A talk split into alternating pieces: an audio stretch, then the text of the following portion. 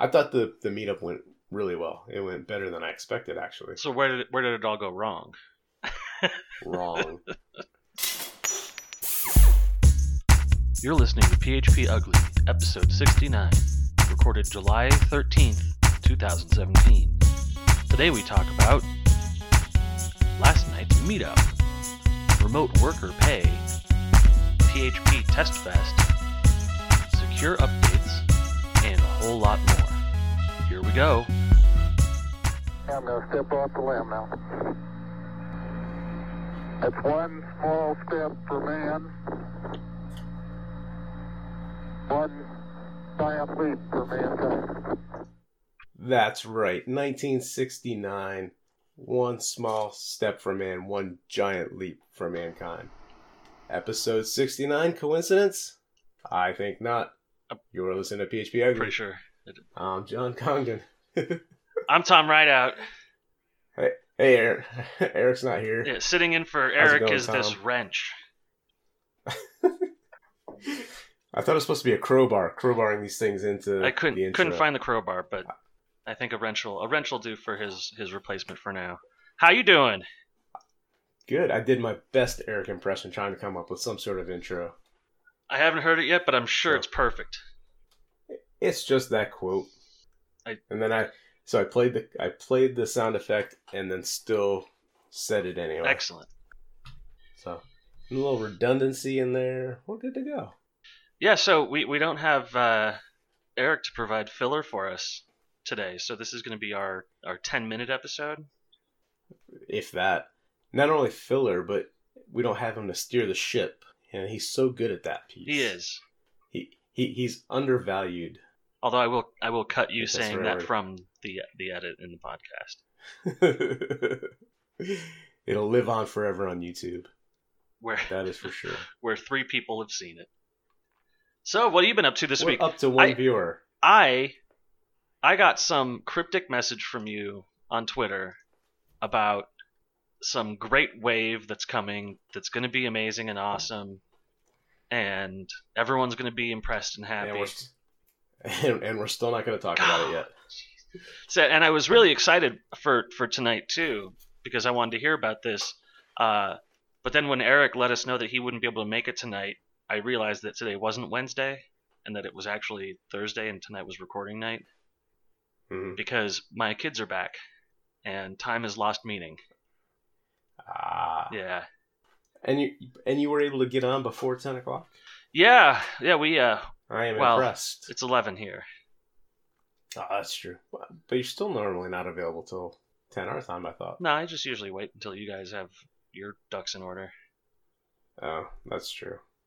My kid is all about trying to keep us in his room now, Oh. constantly. Uh, Tonight it was, I I go to walk out. I gotta go potty. Okay, let's go. Get him back in his bed. About to walk out. I gotta go potty. And we're, I mean, we're potty training, but we're not because he can. He's doing it so well.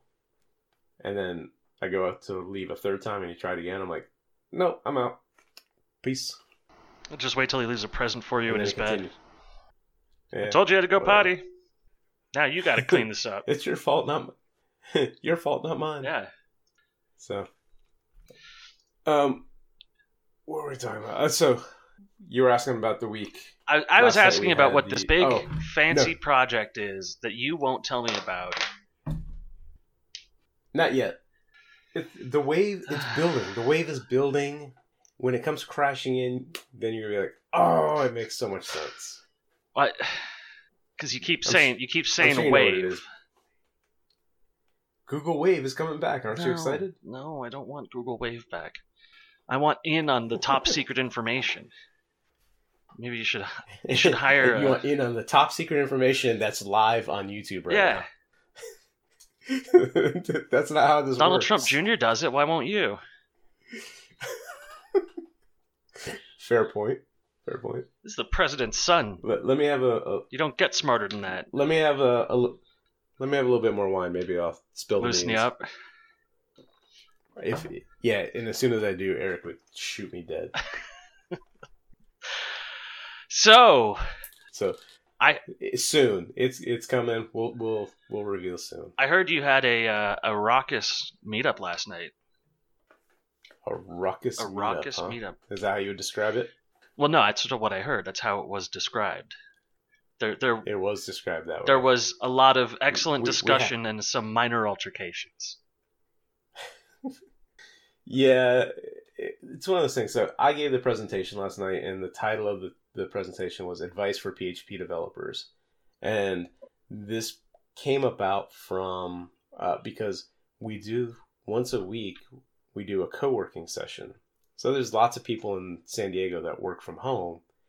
And Eric and I often get together just to co work, and we decided to open it up to the group.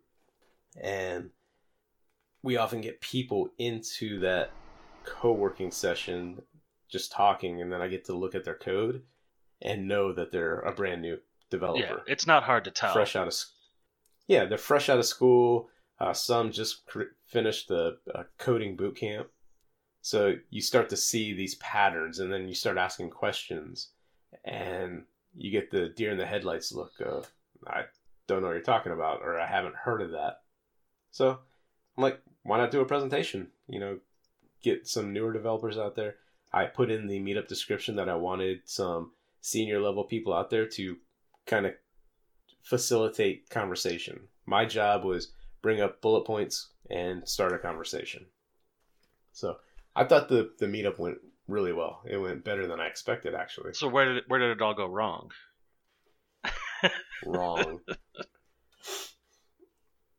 See, you, you never want to call us to bring things up like that, but there was a, a section of my talk uh, where I referenced one of my probably one of my favorite presentations by Rafael Dohms called "Your Code Sucks, Let's Fix It." I love that one. and and I watch it at least once a year, if not a couple times a year. I promote it to developers I work with often, and there there were a couple key points. So in my slide pre- in my slides, I said you should be aware of clean code. I then referenced this presentation, said you should go watch this presentation, and then I put in two simple bullet points of examples of things he talks about in there. One of them is do not use else. Right. Something that we've talked about in the past. Like, Yeah, and that, that's And I'm a big fa- I'm a huge fan of that. yeah, because it reduces nesting, it improves readability, and and it exits methods faster when you throw exceptions instead of catch in the beginning. And yeah, Or it, it or it eliminates some potential issues that you may have. So usually the else block is initialization. If something I've seen it a lot where if this set a variable, else set a variable, or even worse, if this set a variable, else if something else set that variable to something different, and then your final else block would be basically your your initialization piece. And my whole thing, and I agree with Rafael on this, you move that to the top. That way, if you add an else if into that block, you don't accidentally forget to initialize something. Right. So I brought up that point. I brought up the point of uh, limiting your code complexity and code depth, not having not having nested if blocks, not having uh, just nested blocks in general. A, a loop with a if block inside of it, and another loop inside of that. And then one of our members decided to say he disagreed with it all. which you're allowed to. And he was defending having functions 500, 1,000 lines long because it makes it easier to read. I I disagreed with him. We we had a back and forth, and ultimately because it it was it was going on too long, I got to a point where I'm like, how about you, you give me one of your 500 to 1,000 line functions, I refactor it, and then we have this discussion, and then you can either prove me wrong or I can prove you wrong. One of the two. I was just trying to move on. It was like this is this was going on too long. Yeah, and that happens at the So- meetups. Is you want to engage, but you don't want to over engage and then lose everybody else in the audience. Yeah, and and this guy, I mean, he he's super nice, and I can understand to a point. If you keep refactoring, you can end up 5, 10, 15 functions deeper than what you would do with a having this huge function. But the whole point of it is you understand what those subfunctions do. If your function names are clear, yes, you could end up that deep, but it's doing one thing. Yeah, it's solid development. Right. And he he just wasn't getting it. And I didn't feel like trying to I didn't that wasn't what my talk was about, so I didn't have slides or examples or anything to back up my point. It was the whole point of it was go watch this talk. It's an hour long. Yeah. and we ended up spending like 10 or 15 minutes on it. I was like, if you want me to do this, this presentation, I'll do it. but that's not what the point of this one Flip, was. flip the whiteboard around. All right, since you asked. Yeah. But all in all, great conversation about everything. Uh, you would appreciate my third slide. I don't remember if it was my third, my second or third slide. All it had on there was the Bitcoin logo and the Ethereum logo. Nice. that was it. So I nobody knew what that meant. So I showed Eric my slides beforehand, and That's not going to help. he was looking at it. No, I was just it, it was more funny that we were sitting there at the restaurant before we you know we do the pregame thing, Right. and I told somebody else that, that my slide was Bitcoin and Ethereum. And Eric looks over. He goes, "No, I'm looking at his slides right now. He's telling the truth."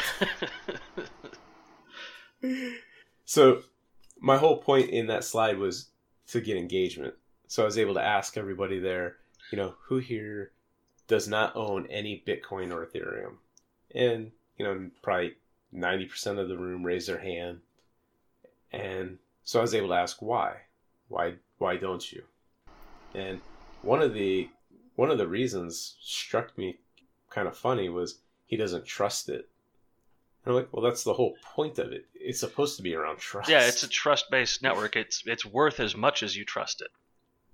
exactly.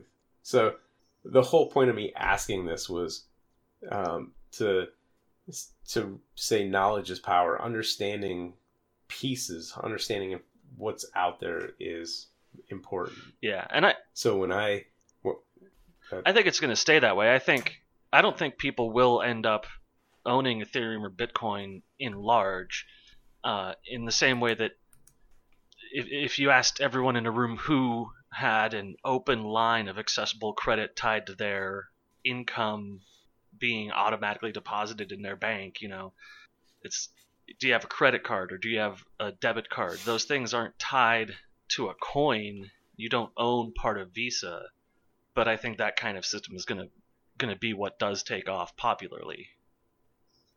I think as more people and companies get comfortable with Bitcoin, you'll own larger amounts of that.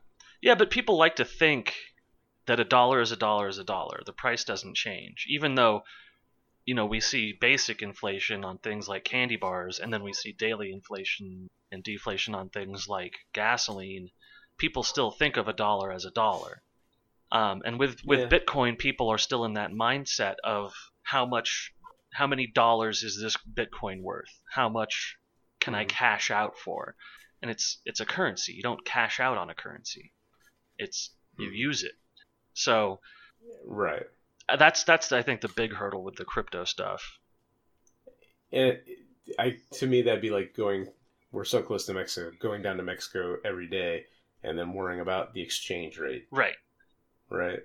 You, you if you have pesos, you're not going to be worried about did this cost me five dollars if you had a stash of them. But we're not. It's going to be a long time before we get to that point with Bitcoin. I I don't know how long. I mean, Ethereum is moving fast, and But to me, Ethereum Ethereum isn't a currency, right? it is. Bitcoin is their whole their their whole model is to be a currency. Ethereum has so much more on top of that. Bitcoin is a commodity, whereas Ethereum is a currency. And then there's exchanges on top of the currency. So Hmm. you have you have these these tokens like the Geo. Let's say you have 20 Geo tokens. You equate them to Ethereum. How many Ethereum is that worth? Uh, and then if you want to know how much your Ethereum is worth, you measure it in the gold standard, which is Bitcoin. So it, it it's like it's like trading your high risk portfolio for gold. If you go from a token to Bitcoin, hmm and you know Bitcoin isn't Yes. isn't the most stable, but it's more stable than the rest of the cryptocurrencies, and it has the biggest name recognition. Yeah, It- I- and I think it'll get more stable over time. But anyway, so my whole point in this slide was trying to convince people that you need to know about things that are out there. And in this particular instance, I first learned about Bitcoin years ago, and at that point, it was nine dollars a coin, and I was doing that same thing, trying to figure out how, how does this equate to a dollar's a dollar a dollar, right? Yeah, And at at this point, had I looked into it then and invested, things would be a lot different today. yeah, certainly wouldn't be on this podcast. so I still think it's going to go somewhere, just a matter of where. Yeah, So and Ethereum is funny that way because it's got a lot of missing components. I've been learning Solidity, mhm, and there's technology being developed that is going to make it more and more viable, but it's clearly missing some stuff.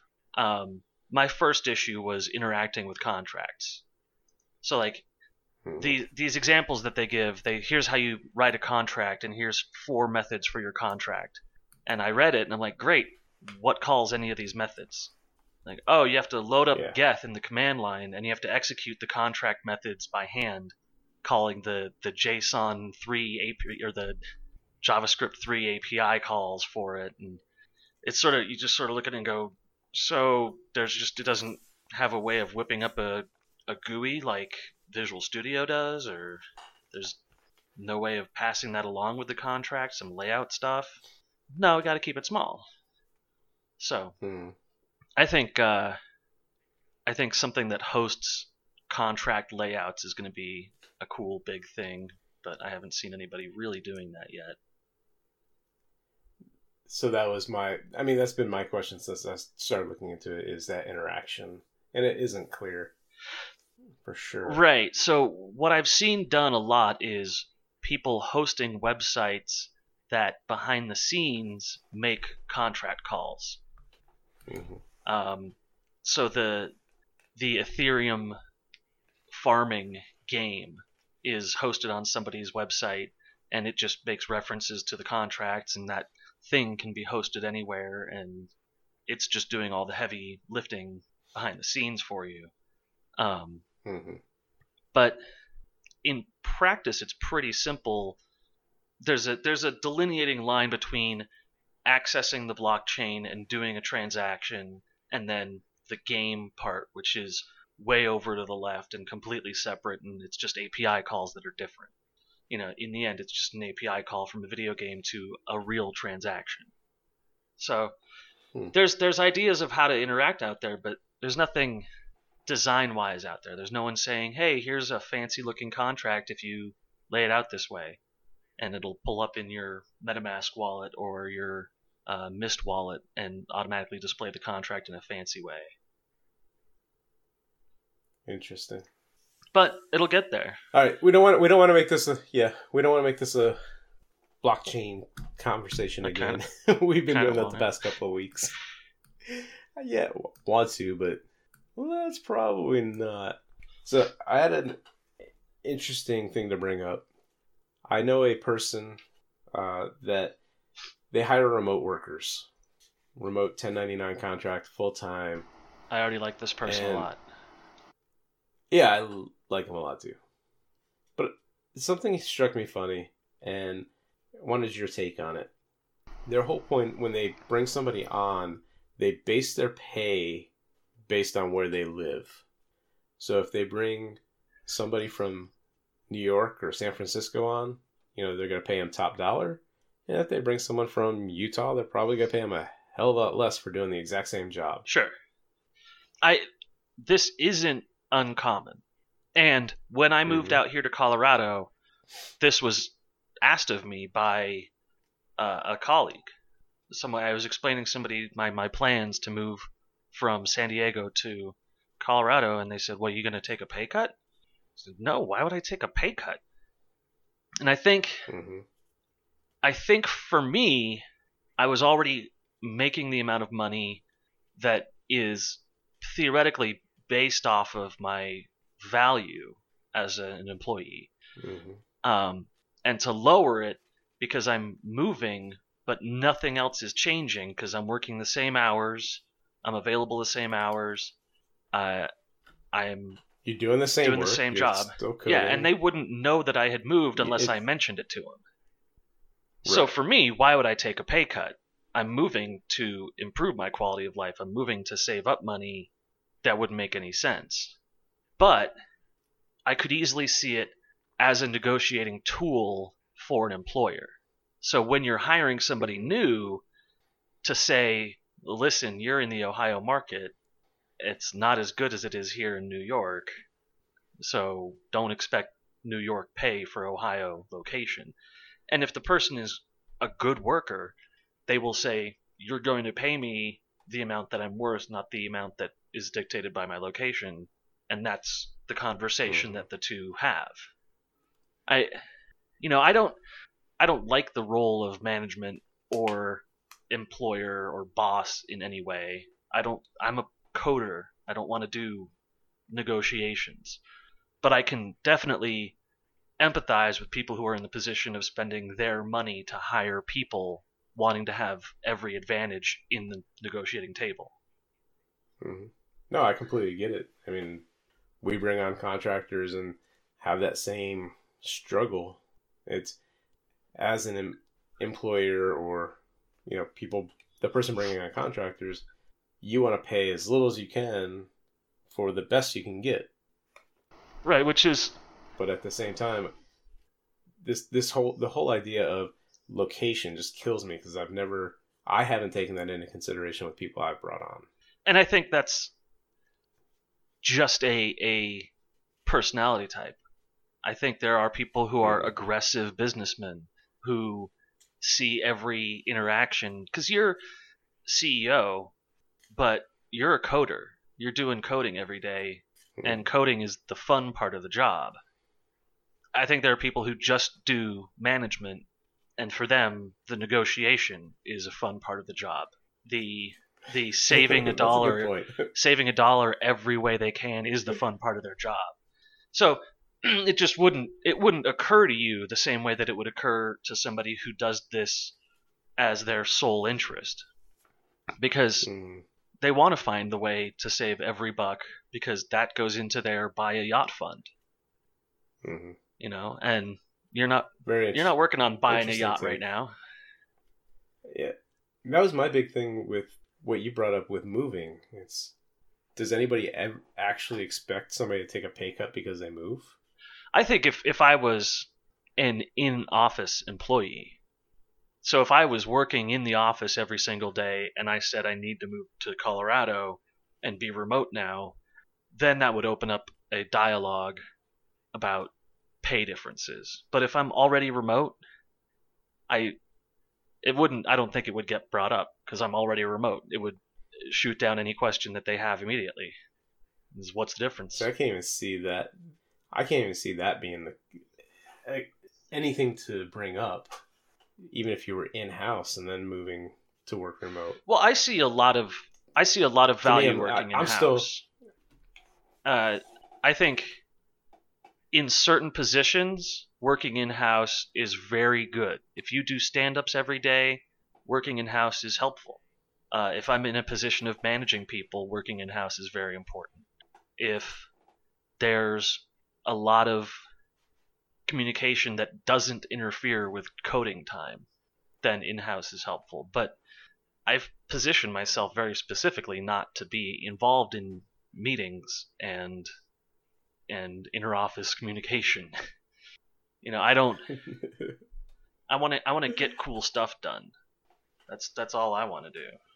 But I mean, we know right you know, uh, a friend of ours, Robert, was adamant about people being in house.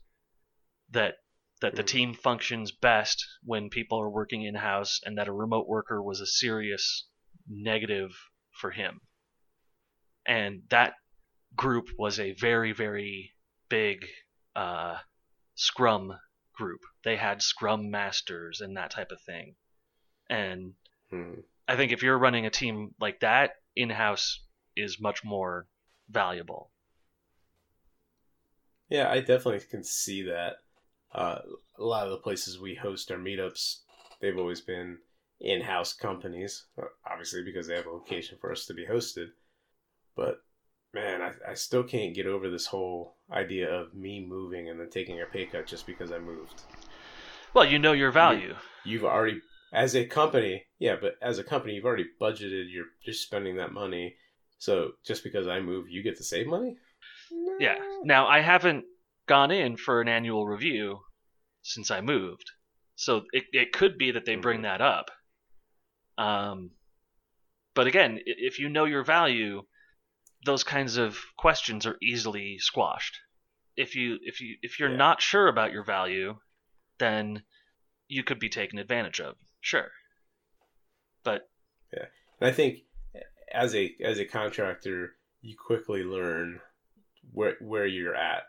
You know what the market rate is, not only in your area, but what the going rate for developers around the country is, and you start to learn what you need to take into consideration when applying for a job I think one of the as a contractor versus. I think one of the first questions anyone who's worked for a contracting agency has is how much are they billing me out at?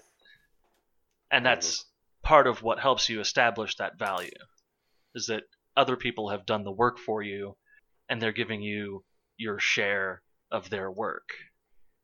You know, and that's the that's a hard part because I'm I'm in that position that I'm basically billing out for for work, and the the nice part about most of the contractors that we bring on is we're giving you steady work.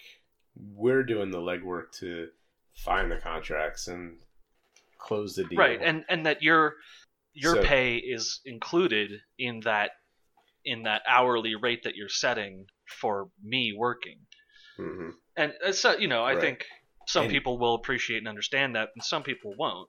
I I knew people when I was doing contract work that would get upset that their contract agency was charging double what they were making. Like, yeah, they're they're doing half the work. well, I wish I could charge double for what I was paying out. Well, this was a military That'd nice. contract, so double might actually be Yeah. low. Well, I, I I remember when I was doing that for when I was just going out to do tech support and found out what they were billing me out, out as. I was like, um, what? but then there were at that point I wasn't a contractor; I was an employee, so there were plenty of hours where I wasn't billable, but I was still being paid. Yeah, a lot of lot of solitaire So- hours. Yeah. So interesting. So, s some news that came up with uh, user groups. There's a big thing coming up, I think September, and SDPHP is going to participate. It's this big PHP test fest, and the goal is to get the PHP user groups around the world to start helping contribute tests to the PHP source code. Yeah, I'm super excited about this. It's it's such an easy entryway into open source code, and I've been uh, this week I was neck deep in tests, in in serious tests, uh, Mhm. mockery, expects once, encrypted type stuff, and it's I- it's something that is a skill that I know I'm lacking, and I haven't spent the time doing what I should, learning it. But boy, this so this event is going to be a while. It's going to go for what, a couple months. Well, it's. I mean, there's nothing stopping people from doing, taking part now. It's more of just trying to get some sort of uh, motion to it, getting a lot of people involved at a single time. Yeah, so this is So, phptestfest.org, and there's rewards, there's a mentorship program, there are local events, and there's so much work being done behind the scenes. Uh, ben Ramsey's put out a bunch of information. Uh, Sammy Kaye Powers, uh, awesome individual. He's he's doing some videos to help people understand what we're going to be doing. So I'm definitely excited about it. I just wish I knew more about the subject. As of right now, I'm still kind of gathering all that so that I can relay it to the group. So we'll yeah, I was It'll I was updating fun. the uh, Iron Queue thing that I support now for the Laravel Collective, and yeah, that is, that is not easy getting tests to pass. And and the worst part was I couldn't tell if I was making the test pass, like just forcing it to pass, or if I was actually fixing a problem with the test because the code was working. It was just the tests that were failing. And I actually screwed up good. Yeah, it's it's just it's nerve wracking. It's nerve wracking working on something that people use. Yeah, I, I can't imagine that. Let alone, so I wrote a test. I refactored some code and wrote a test. Opened a PR for this project, and of course, everything worked for me. the The reviewer goes and pulls and says, "The tests aren't passing." You know, I tried. I tried doing this with our develop branch or master branch at the time, and was getting un- unexpected results. And I put the blame on the fact that I was using local development, and they weren't. So they had they just had new new data that I didn't have at the time. Turns out that I forced the test to pass based on the new code instead of writing the test on the old code and then making sure the new code worked. I just when I saw that I was like, "Oh my god, I can't believe I just did that." I was embarrassed. It's easy to do. You the, this whole testing thing, man, it's my my issue with it is that it feels like doing everything twice, which I'm okay with, but it's hard to convince people above you that yeah, you're going to take half of your time writing tests for this thing. Like, well, it's done, mm-hmm. right? Like, yeah, it's done, but it's not testing. Like, well, we need to get it out today, so push it out. Like, if it's not mm-hmm. testing, then the next time I change something, it could, it will break something somewhere. And mm-hmm. you know, usually it's just off by a pixel or whatever, but sometimes it's bad. I mean, we've had cases where yeah. like one in ten customers got a 404 for a for a day. and you're like, that's super bad numbers. this this needed a test. Yeah, that's horrible. yeah, so one of our biggest clients, they are on board for testing, but they're not making it a requirement. And I think that needs to be done. I think you need to make it if you're going to open a pull request, there should be tests that that prove your pull request work. Yeah, and in open and, source, the pull request, I mean, every project that I've tried to contribute to or contributed to, if the tests don't pass, the pull request is bounced back at you. It's just not going to, they're not going to mm-hmm. get it because there's people using this. If you screw it up, they're going to be mad. And if, you know, mm-hmm. and if, if you edit the tests, then that means that the person who's reviewing your pull request knows that something in the test had to change or you just screwed it up so that it would pass. So they review it tighter because you edited the test. But if you don't edit the tests and all the tests pass, then yeah, merge it in. That's fine. No, but if you're adding new code, you need to have tests for that code. For that code. But if you're and but if you're modifying yeah. old tests, if you don't right. modify an old test, then you know at least that the new code is compatible with the old code. Right. No, I agree with that. But I think, like a lot of the, the open source projects, you can't submit a pull request without a test, or you can't add any functionality. Yeah, no, you have to add a test if you add functionality. I, yeah, and I and I think this client who's open to tests, like they want tests, but they don't make it a requirement to do so, and I think they should, because that just leads to only only one or two of us that actually write tests. Yeah, and and I'm and I only do it for a, a small percentage of my code. and I, you know, it makes sense when someone says, "Hey, you know, this car is half the price of every other car on the market, but we didn't do any crash testing with it." You just, oh, I'm not gonna, I'm not gonna get in a crash. I'll be fine. And if I do get in a crash, it's probably Yeah. just as good. I mean, that's an easy mentality to 'Cause I have. won't be here. Oh, fun. By the way, somehow we are up to three viewers right now. Ah, I'm impressed. I bet one of them's Eric. I bet he couldn't help himself. Possibly. I'm super busy, can't make it to the podcast, but I'll watch it live. Alrighty. So, what else is going on? I, I realized as I was going through our, our show cards, I don't have any doom and gloom. Well, here I'll help you.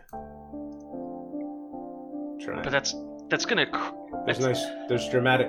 There's dramatic piano music playing right now. You, you should ease into this. It's gonna crush Eric that the episode that he's not on also doesn't have doom and gloom because he hates the doom and gloom. And we had an intro as good as his. That's gonna kill Yeah. him too. He's gonna be just upset in general. So I ran across a very interesting pull request to Packagist, and it looks like somebody has created a group of, called the Paragon Initiative. They've got a couple projects. They're doing some stuff, providing services, but they've developed a a sort of blockchain-ish thing called Chronicle. So it's just So just to be clear, I don't. I don't think this is a pull request as much as it is an outline of what they would like to see happen. you're I'm sorry, not a pull request, it was an issue. Yeah. Um, so, Chronicle is described as a self hostable microservice built with the Slim framework, which enables authorized users to commit arbitrary data to an immutable, append only public ledger. Hmm. So, a one man blockchain, basically. Interesting. And this this issue on Packagist was basically saying, hey, people updating things on their composer files don't necessarily know that they're getting secure or correct updates from the right people with the right checks and balances. I would like to help with that system by integrating my project into Packagist so that package makers can sign all of their releases and that it's part of Packagist and Composer can read it and verify it. I thought that's a I'm, I'm actually surprised. Yeah, I'm surprised it's not there that's already. a smart idea, and it, it doesn't surprise me because that's we had talked about a few months ago. WordPress just starting to implement this with their auto update system. Was their auto update system got compromised in a theoretical attack, and they updated to a secure update, signed update packages, so that the attack couldn't actually be executed anymore. And this is a very similar thing. Uh, but what did interest me is it's appears to be one guy's project that he's sort of throwing out there in as many ways as possible. So like I found I found the story on Reddit which linked to he he posted it on Reddit and it was a link to the issue on uh, the Packagist repository and just sort of saying this is my project please integrate it. And i was wondering like could could a single person really go from like zero to deployed on something like this like i wonder i wonder how many other projects he has issued reports for and said hey I've got this cool thing. You guys should check it out and put it into place. Did you, did, you- did you take the time to look at that? No, you know I didn't. Now you ask asking me obvious questions. You're the one that brought it up. I had I didn't even think that way. You brought it up. Well, it it's and I'm not saying it negatively. I'm not saying this person is is trying to pump their own thing. I'm just wondering how much self promotion is okay. hmm You know, This actually remi- reminds me of another issue from last night, but probably best kept for off the air. off the air. That's our that's our listeners' favorite Yeah. segment is when we talk off the air. yeah, there's certain things that just shouldn't be said in a public forum. That's oh man, the, the there's been like a bit of a shitstorm within the PHP community lately.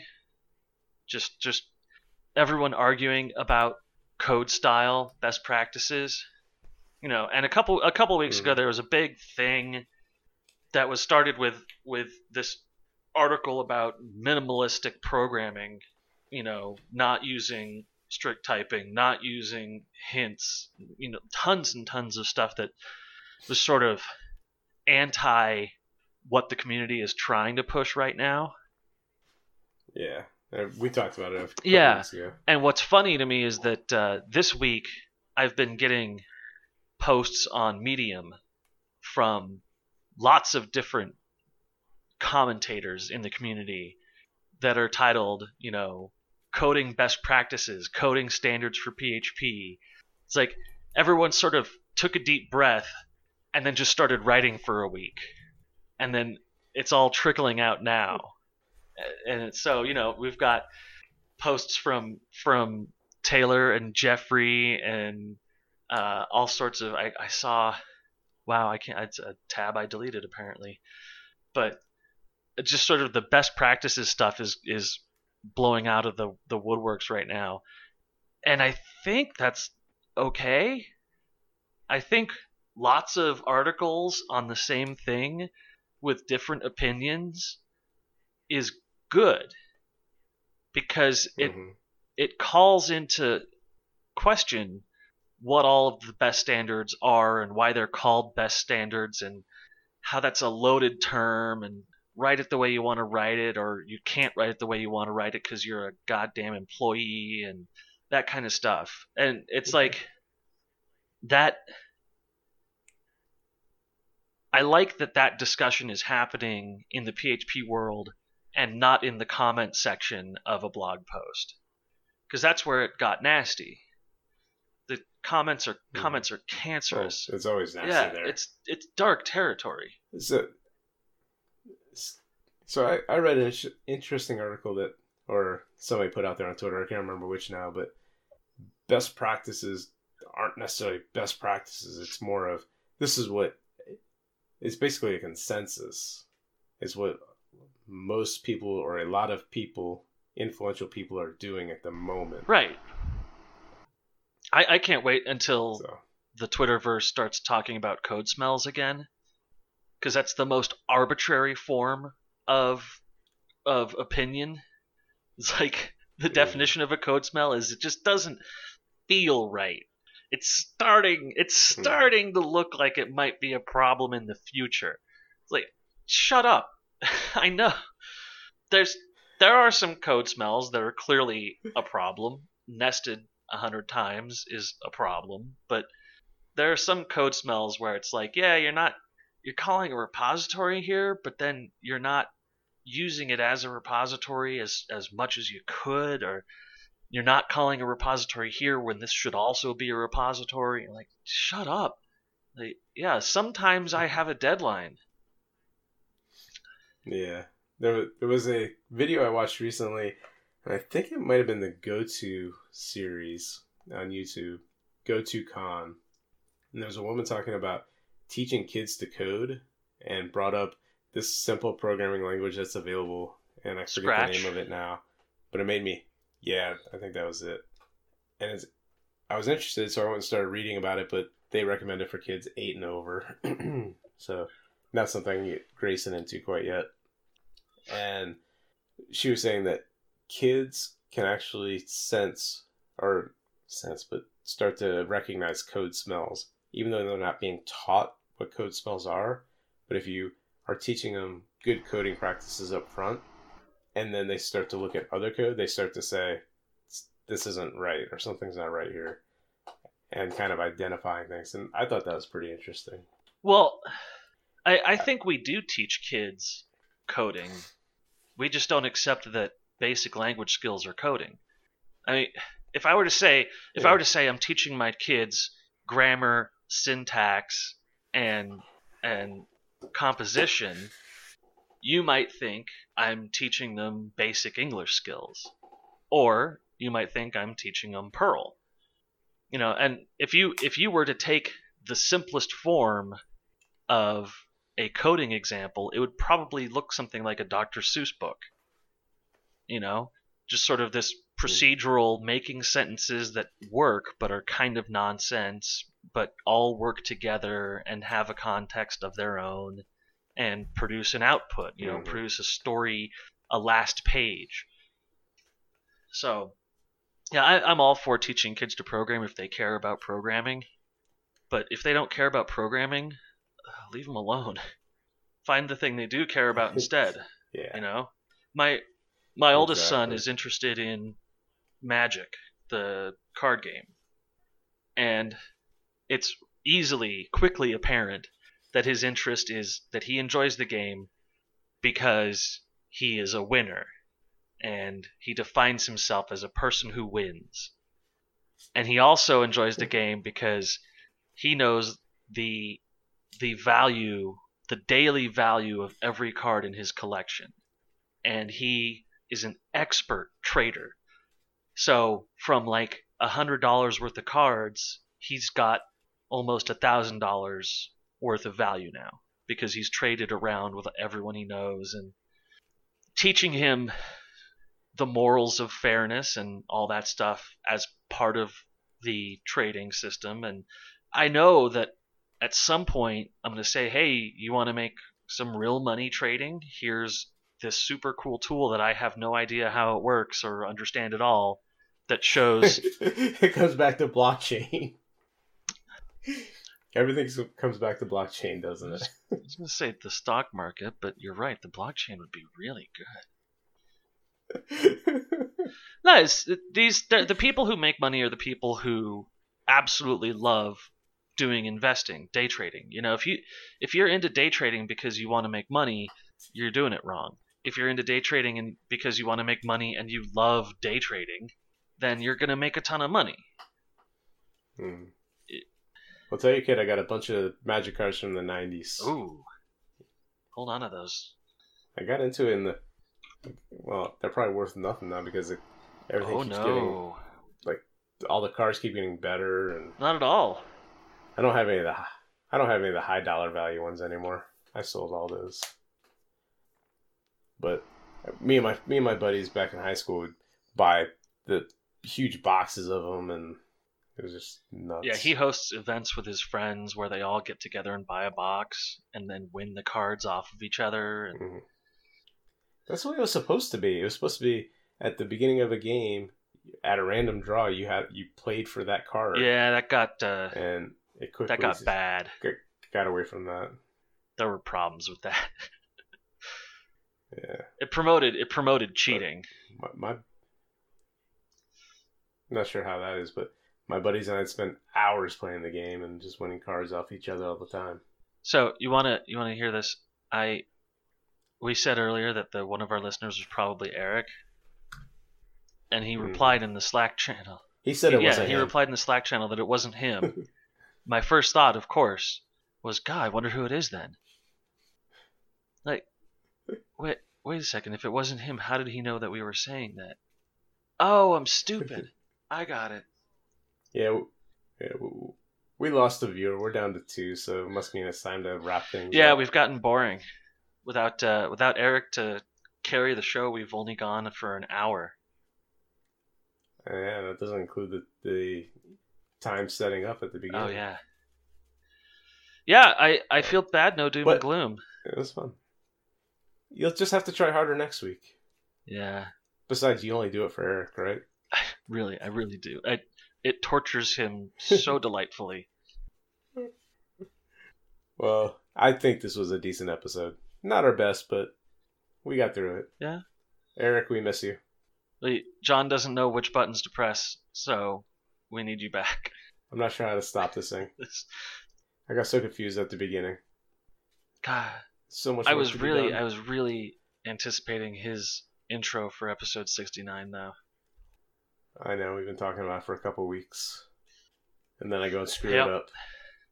Alrighty, well, Anyway, this has been a fantastic episode. this has been this has been episode I went- I went, I went from okay to fantastic.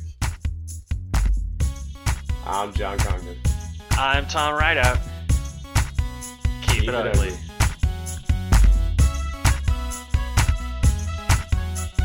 Thanks for listening to this episode of PHP Ugly, and thanks to our sponsor, the Diego Dev Group. If you're looking for developers who care about the code they create, the communities they build, and the solutions they implement, then reach out to the Diego Dev Group at www.diegodev.com. Show notes can be found at www.phpugly.com. Follow PHP Ugly on Twitter at PHP Ugly.